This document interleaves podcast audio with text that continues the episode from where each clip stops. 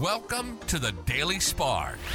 A quick flash of inspiration as you dare to shine. Here's your host, Pamela Gear.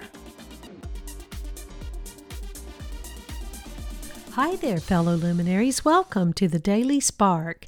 If you've tuned into previous episodes of the Daily Spark, you'll remember that I've defined shine as living our purpose, our passion, and manifesting intentionally.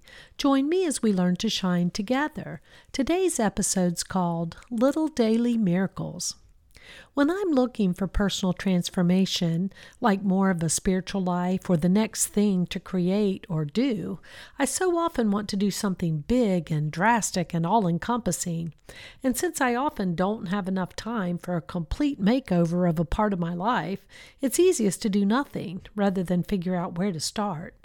So, in looking at the book To the Lighthouse, written in 1927 by Virginia Woolf, I could so relate to her words the great revelation perhaps never did come. Instead, there were little daily miracles, illuminations, matches struck unexpectedly in the dark.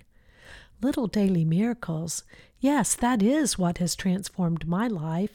I had a weekend of play with my daughters and their three children.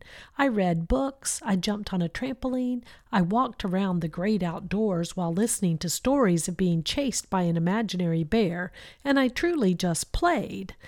Such little daily miracles, but oh, so transforming to play, to allow my body to do things it did when it was young, like tricks on the trampoline, to color with crayons with a three year old, to do puzzles with a six year old.